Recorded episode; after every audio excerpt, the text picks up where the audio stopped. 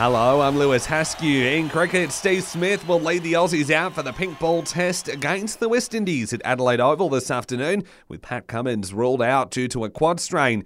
It's the second year in a row the former skipper has taken the reins after Cummins missed the Ashes test last season after being deemed a close COVID contact. Smith also happy just to be filling in, playing down any further ambitions. Yeah, I'm pretty relaxed. I'm getting older. I'm 33, 34 next year. I'm not going to play forever, so I'm just relaxed at the moment. And whenever they want me to stand in and, and do a game here or there, I'm, I'm more than happy to. But um, yeah, Paddy's the man.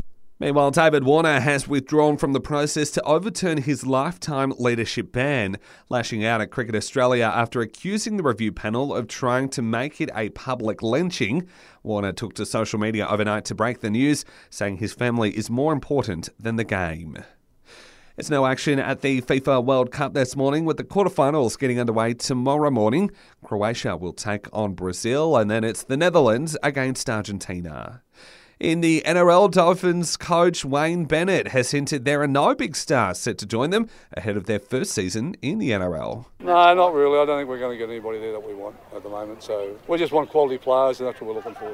Bennett still in talks to poach Tesi Niu from the Broncos, and Eels playmaker Dylan Brown remains a target to chase for the 2024 season.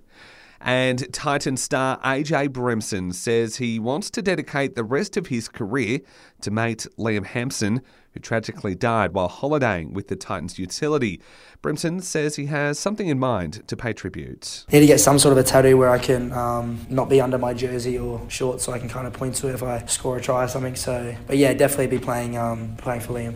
And that's the very latest from the team. Join us again tomorrow morning for more sports news headlines.